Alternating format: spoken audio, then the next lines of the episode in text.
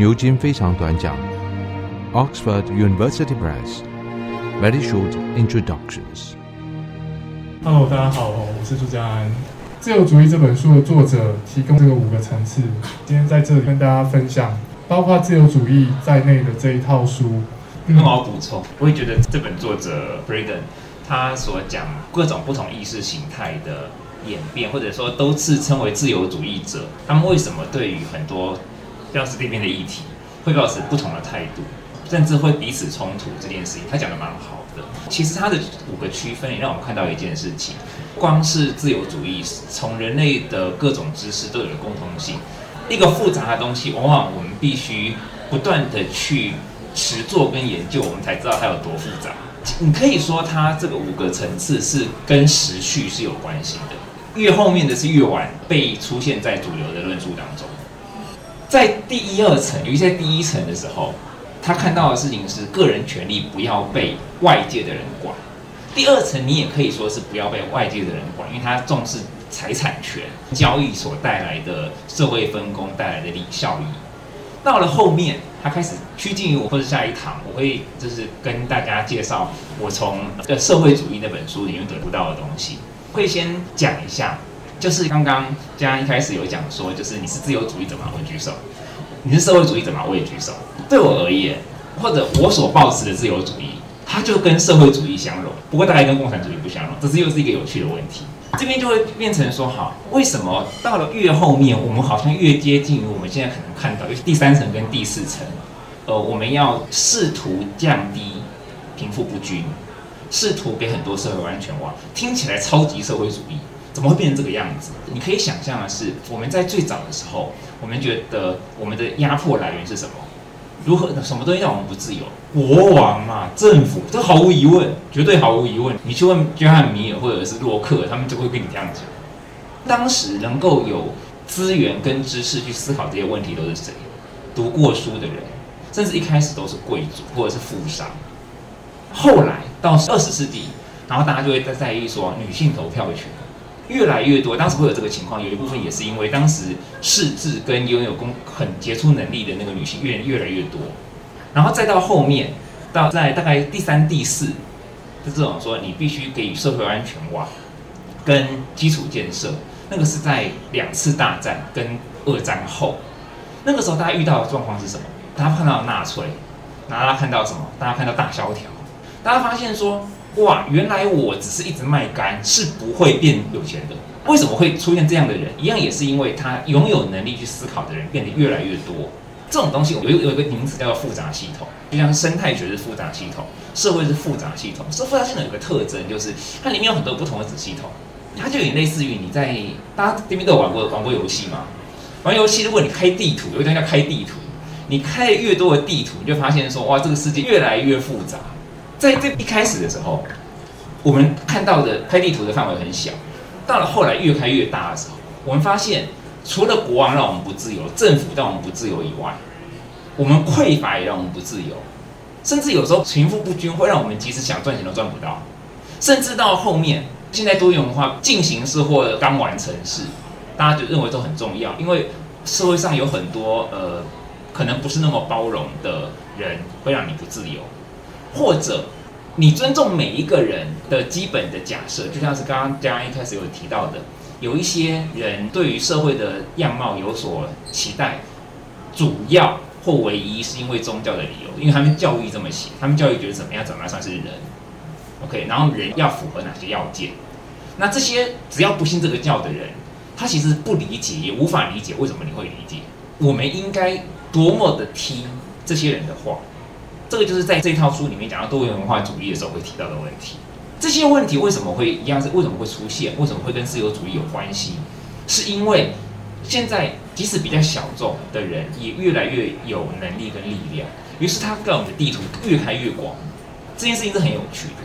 这是我对这边这本作者区分这五个面貌很棒的一点，很推荐大家可以去看。然后接下来我也可以先先问老板一个问题。就是我们刚刚一开始有讲到说，就是像新自由主义者，先解释一下，有人可能新自由主义可能比我还熟这样。呃，新自由主义者认为无任何限制的自由市场，是对所有人都最好，不是光对总体最好。他甚至认为，理论上对每一个人都能够获得最大效益的方式。所以他主张撤除所有管制，所有管制包括国家间的管制、社群之间的管制。总之就是只要是阻止自由交易的，通通不可以有。他完美是长这个样子，这叫新自由主义者。在这本的作者的看法，以及像我个人的看法里面，我们认为新自由主义不是自由主义。这我们等下可以来讨论这件事。那我想先问你一件事，因为有一些人都会自称自己是自由主义者，但是等一下可能会提到说新自由主义为什么哪里怪怪的？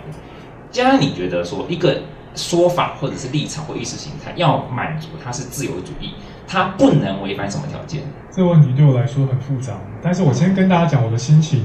在这本书里面呢、作者做完意识形态考察之后，他提出来一个非常明确、特殊的理由，去说那种非常业务自由市场的自由放任主义，或是新自由主义，它违反了传统自由主义非常重要的价值跟精神。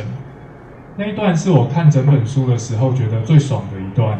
像我这样子的人，我早就觉得新自由主义跟我相信的自由主义实在是差太远了。但是问题是，我自己又不由得觉得他们都很像，他们都非常的尊重自由，移动的自由、讲话的自由跟互相交易的自由，对，他们都非常尊重。过去的我一直无法说明为什么我一方面觉得新自由主义跟我真的差得很远，但是如果我只有自由一个价值，我又很难说我跟他是不一样的。当然，像是罗尔斯或德沃金说，朱家安不要着急，你可以把平等这个价值加进来。但是我想说，我们不是自由主义者吗？他加平等进来，我们还算自由主义者吗？一直到读了这本书，我觉得这个问题更大程度被解消掉了。作者的说法是这样子吼：新自由主义不做市场管制，然后放任劳工落到很差的工作处境的那种想法，为何违背自由主义？作者的说法是，这种想法看起来就是从二来的。你会说，以二来说，新自由主义完全没问题啊。但是自由主义者为什么需要二？是因为自由市场不可侵犯吗？并不是，是因为我们相信自由市场可以给我们更好的生活。所以如果自由市场没办法给我们更好的生活，让劳工失去生命意义，让多数人被少数资本家剥削，那第二点的最终目标就没有达到。这个是作者在做完意识形态考察之后他的结论之一。我那时候看到结论的时候，我想说：我靠，我怎么没想到这个？真的是蛮厉害的。对吗？你看，你你完全不需要输出平等这个概念的，而且你输出的是完全传统自由主义的概念，只是你把自由主义者为何喜欢自由市场的理由往后挖一层，我们就可以说明为什么新自由主义者其实违反自由主义精神。当然，这背后一定还有争论的空间呐。但是，光是提出这个明确而且对我来说很新奇的说法，就是把讨论往前推了一步。觉得这个是非常重要的，也是我很喜欢这本书的原因。虽然他不喜欢罗尔斯，也不喜欢德沃金，那冲着这一点，我原谅他。家安都在觉得讲这本作者的好话，我要讲一下这本书作者的坏话。虽然我觉得这本书写得非常好，然后我也非常推荐大家可以自己去读，它非常有层次这样子。但是，嗯，我也会觉得说，因为他本身不是做哲学，他是做意识形态研究，然后他本身不喜欢那个哲学，就是完全的，就像数学那样过度抽象，完全离地，不管人们在想什么。这个部分我并不反对啊。如果说哲学对是这个样子，没办法反驳，没办法反驳，对。但是就是我们觉得那不是哲学的缺点嘛，对，这不是这个工作坊的范围，等下可以来讲。我觉得他就漏掉了一个，其实哲学可以去提供的一种可能的样貌。我自己会觉得，因为如果在哲学的自由主义，它的有一个基本核心前提叫做，如果我们没有办办法提出理由，告诉我为什么要这样的价值排序的话，这个价值排序我自己用就好，我不要用在别人身上。就是如果我要叫别人遵守或者是使用我价值排序，我要给他能够理解，而且能够说服他的理由。OK。那因为很多都不行，社会非常复杂，很多价值排序我们都不知道到底。例如说像是终止怀孕或堕胎，到底六号六周或者是几周，心跳是合理的判准吗？它是预设了哪些价值排序？那个社会上不同的人对这个价值排序不一样。可是新自由主义很妙，新自由主义乍看之下说让所有的人拥有最大的物质生活，然后是他说所有人都喜欢物质生活啊，废话，这我当然同意。可现在问题来了，几个问题。第一个，我对我刚刚很感谢嘉安的补充，忘记新自由主义还要求完全不设限的区域流动，所有的人都可以无无限的去任何地任何他想要的地方。这这个叫现实上的做不到，因为这个叫做要撤除所有国家。那涉足所有国家的方法，如果说大家有想过的话，只有一种方法，就是消灭所有国家，这是不可能的。那第二个问题是，就像是作者也有在。初中提到，然后瑞元老师也有提到，把它摘录出来。那请问跨国企业去其他国家砍雨林怎么办？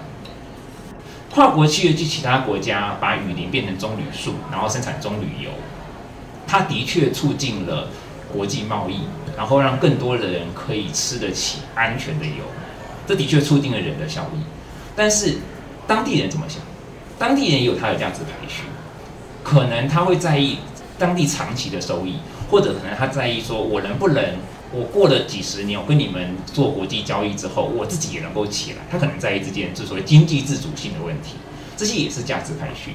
新自由主义完全不看这件事情，他预设只有用当下可以量化、可以在市场上交易的价值为唯一价值，这个是违反自由主义在哲学上的前提。先这样，谢谢大家参加这一场抱怨新自由主义的活动。